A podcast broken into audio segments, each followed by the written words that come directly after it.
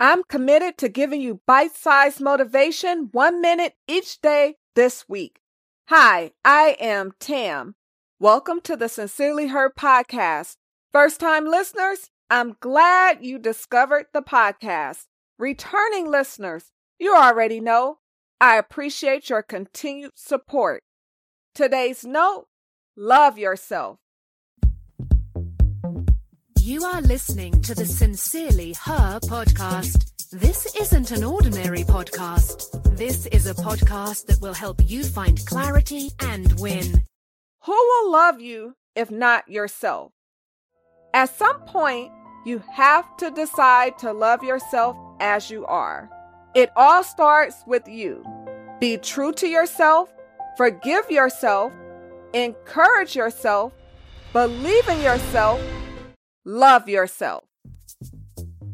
Thanks so much for listening to the Sincerely Her podcast. Remember, be you, trust yourself, be happy, travel, be authentic, have confidence, and never give up.